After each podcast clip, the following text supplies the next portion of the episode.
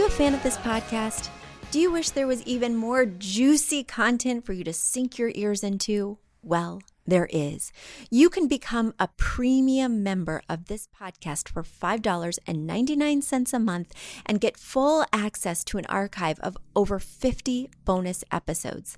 Additionally, we release a bonus episode every single month. That's a ton of extra content, including my personal interior design diaries, extra tips, my talking about trends, and so much more. Additionally, you'll be keeping us on the airwaves each and every week because your premium membership money goes directly back to making this podcast amazing. Check us out at affordableinteriordesign.com. Click on podcast to learn more and to become a premium member today.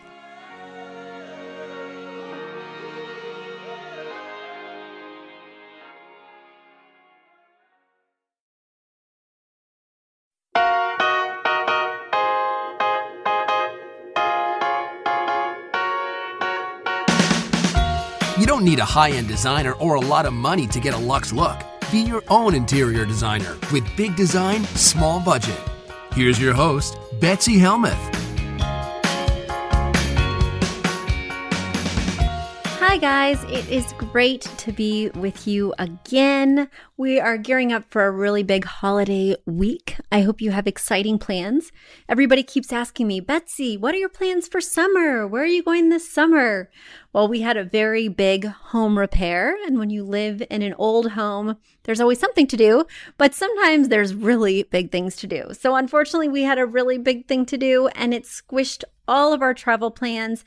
And it makes me more grateful than ever that I have a home that I love to come home to, that I have a home that I feel really good in because I'm going to be spending a lot of time in that home this summer instead of by the beach or at some Airbnb. So it's nice to be grateful for the little things.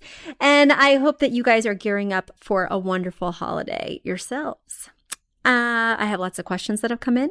I can't wait to dig in and start answering them. So, without further ado, let me answer Leslie's question. She wrote me, Betsy, thanks for a great podcast, and I've enjoyed reading your book. I need to touch up paint for the interior of my house, but I have no cans of original paint left over from the last owner. How can we get a reasonable match?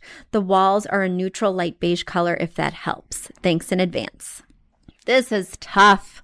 This is so tough because even if you had that original paint, touch ups can be tricky because your wall may have gotten a lot of natural light. That paint color may have faded, or maybe the paint in its can has aged a bit, or, you know, there's any number of factors so that when you touch up this paint, it won't match exactly.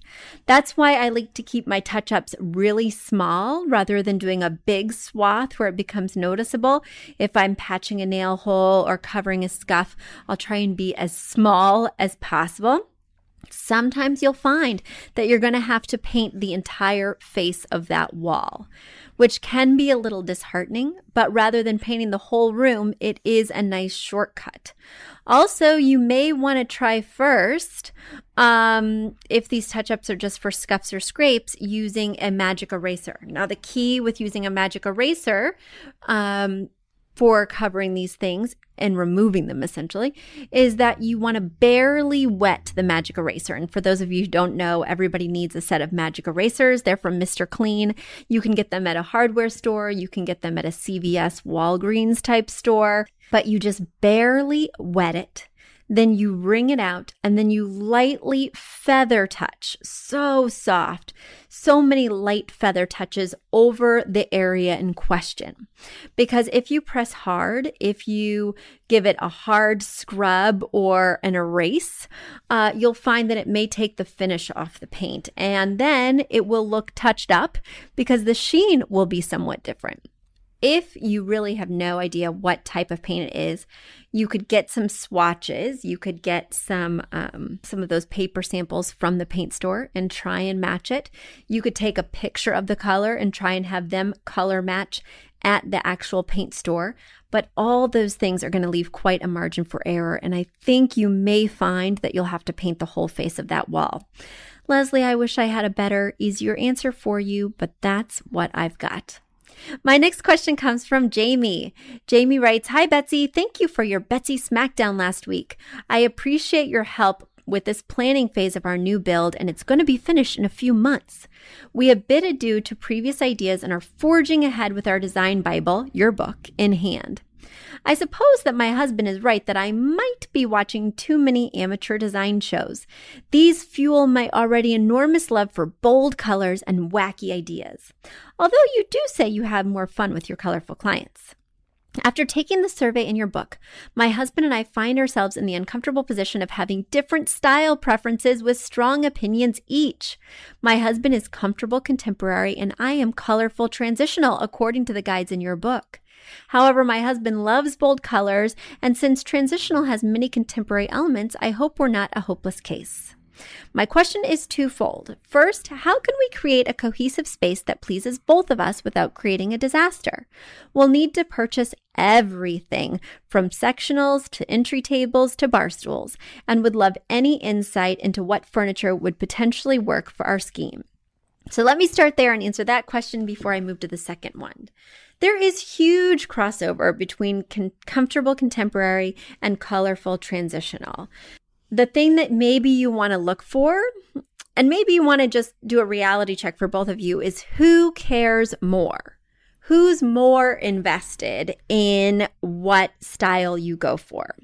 I'm thinking that contemporary can easily incorporate transitional as long as you think about more curving shapes, less harsh edges, more muted tones, less primary color. There's lots of ways to soften out the rough edges of contemporary because contemporary can feel a little too linear for those looking for something that feels a touch more traditional. But that's exactly what your comfortable is going to give you. Your comfortable is going to give you um, those upholstered chairs, that tufting, these kind of aspects that will easily overlap with the transitional. So I'm thinking maybe contemporary is the way to go. And I'm thinking maybe you stick with, you know, that two word phrase we're talking about where you have to select one style, but then you select the feeling word. So I have this philosophy for those of you who haven't read this chapter that if you're trying to pick out your perfect combination, you pick one style word that seems to incorporate that, and then you pick one word of how you want to feel in the space, and I call that the feeling word. It sounds like comfortable contemporary could easily absorb colorful traditional as long as you do that you know, that comfortable contemporary in a colorful way. I think you guys are closer than you think. And I really feel like the best way to come up with those overlaps is to look for inspiration photos together.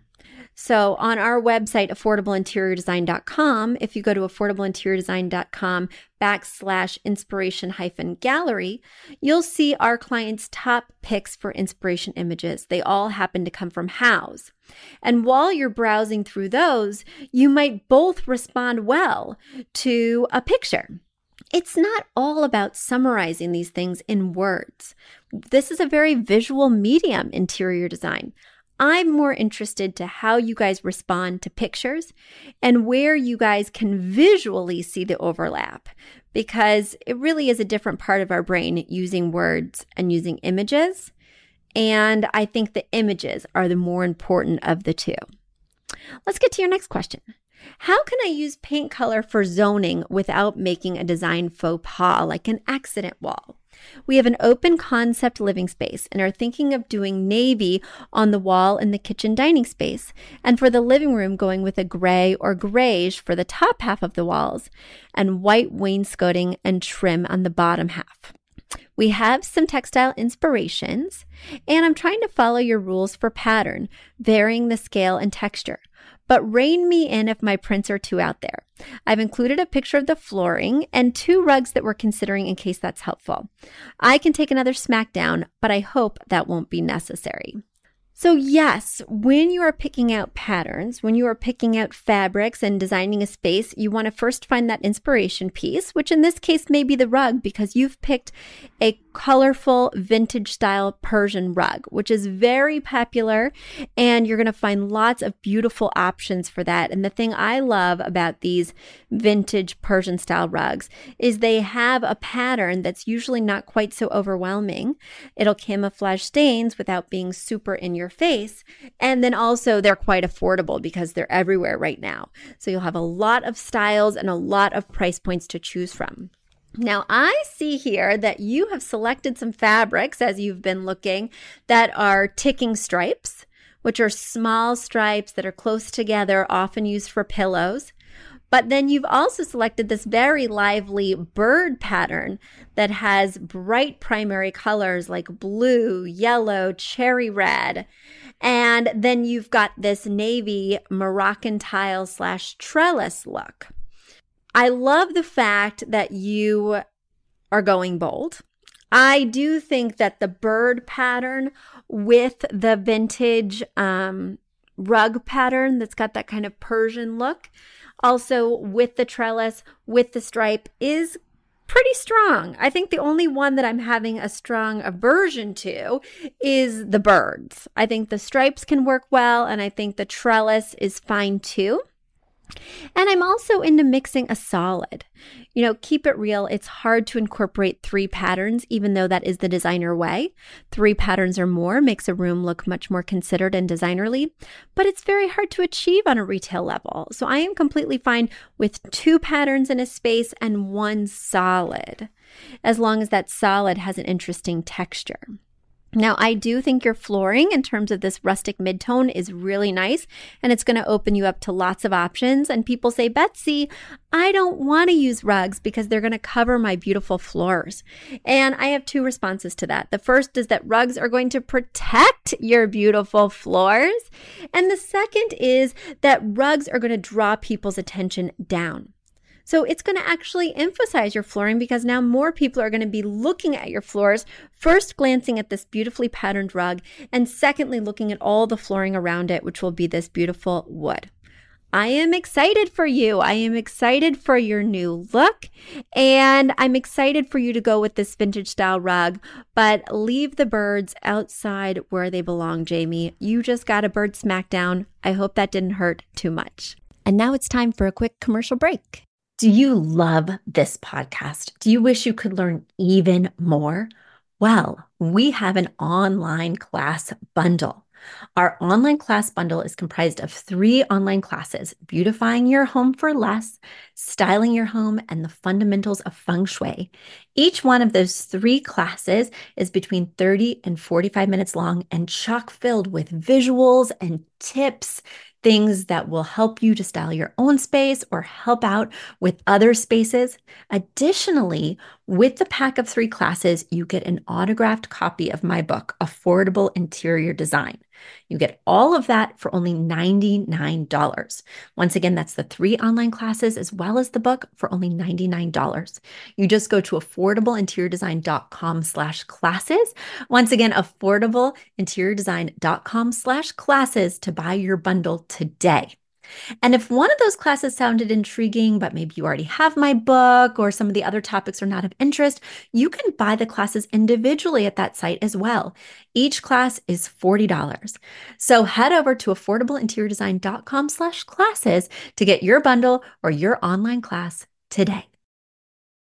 Let's move on to my next and last question for today, which comes from Brooke. Brooke writes, Betsy, I asked you about Formica and you were so funny about France and your obsession. We are now looking at quartz and it is confusing. I have gone to three stores and they keep directing me to busy granite. Our floors are medium wood. We were at IKEA and my husband saw their charcoal cabinets and confessed that he does not care for our white cabinets. Since we can't go back eight years in time and do them in wood, he would like them to be charcoal. It's nice that he expressed an opinion, and I'm glad to make him happy. He's put up with my constant wall painting and indecision for 30 years and 15 houses. And we will hire a pro. We're not going to do it ourselves, I promise. I would like the quartz to be white, and I know you don't care for full marble. So, do you do quartz with any design in it at all? Would you mind listing a few quartz colors and brands that I should start with? Do you like shiny quartz or do you pay more for the matte quartz? And now Oh, well, let me answer your quartz questions before I move on, Brooke. Okay, so matte quartz can be really finicky in that you can see all the grease and finger smudges. So even though it's a little bit trendy, even though it's popular and it's considered the premium upgrade option to do matte quartz, I would keep it shiny as it's easier to maintain and doesn't show all those smudges. I do not like a kind of patterning or faux look on quartz because it does look like it was made by a computer. It looks pixelated and fake and like a weird imposter. That being said, there are lots of lovely quartzes. And there's some difference in quality, but not a huge difference in quality across the brands I find. The main difference between the different brands of quartz are the styles that they offer. So it's really about going with the style that resonates with you, and that would help me choose which company I'm going to go with.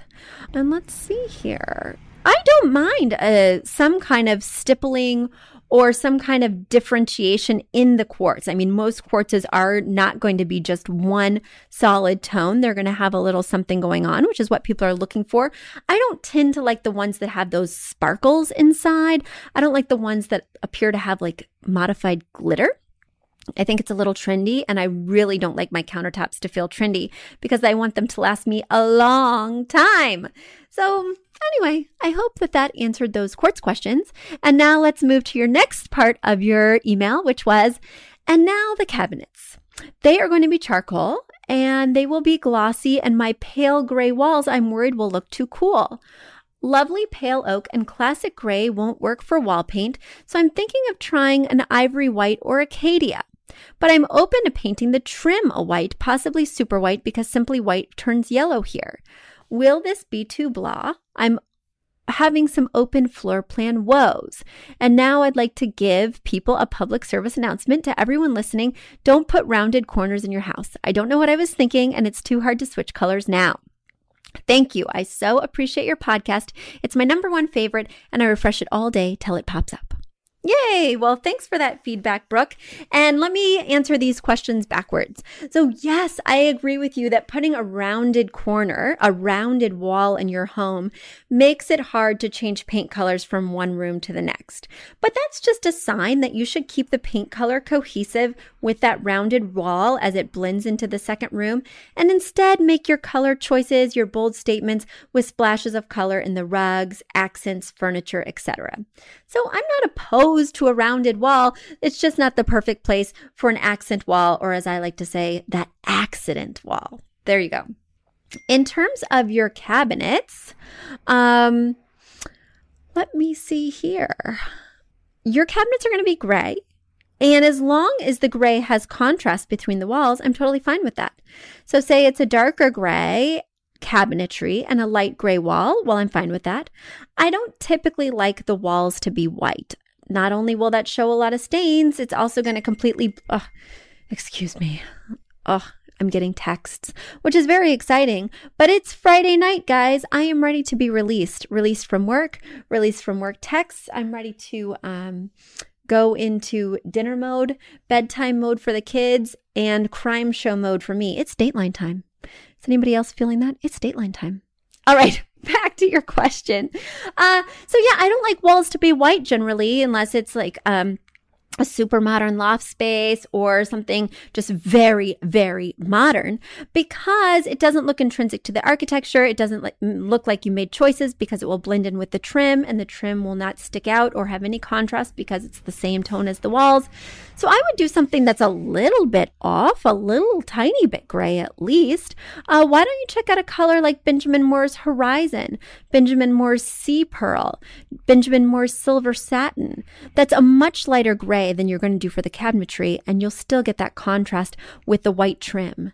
As for white trim, I do prefer atrium white. It has a hint of warmth, whereas if you go with decorator's white, you're going to get kind of a bluish style white. Both those are popular, but I find that the atrium white fits more design styles, whereas the decorator's white is better for very contemporary or modern spaces. There we go, Brooke. I hope I got to each and every one of your questions. Guys, all that talk of Dateline has me dreaming of going home, making chicken, pouring myself a glass of wine, putting my feet up, and listening to Keith Richards. Uh, Richardson. Oh my gosh, my brain is fried. Listening to Keith Richardson and Andrea Canning tell me about the latest in um, all things. So there we go. All right, my brain is officially mush and it will be back on point to answer your emails and Nick's Facebook Live questions. Keep them coming. Send them to info at affordableinteriordesign.com and I will catch you next week. Bye. You've asked for it, and we have answered the call. For years, you've been saying, Betsy, you're talking about all these great design concepts, but we can't visualize them. You're describing the picture that the listener sent in of their problem, and we wish we could see that picture too.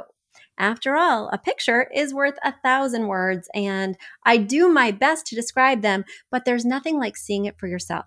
And that's why Affordable Interior Design, the podcast, now has a YouTube channel.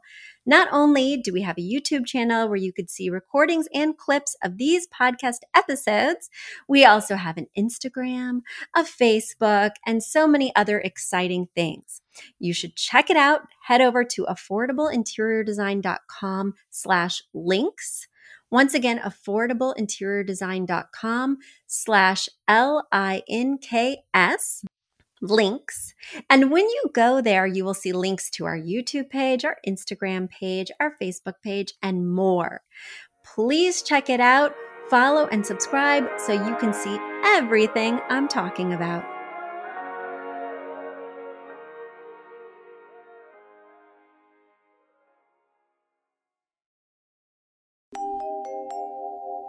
A big thank you to our amazing producer, Catherine Heller, to Aton and the MVCR House Band, and to Affordable Interior Design, the sponsor of this podcast and the premier place to get an amazing look on a budget. Check out affordableinteriordesign.com.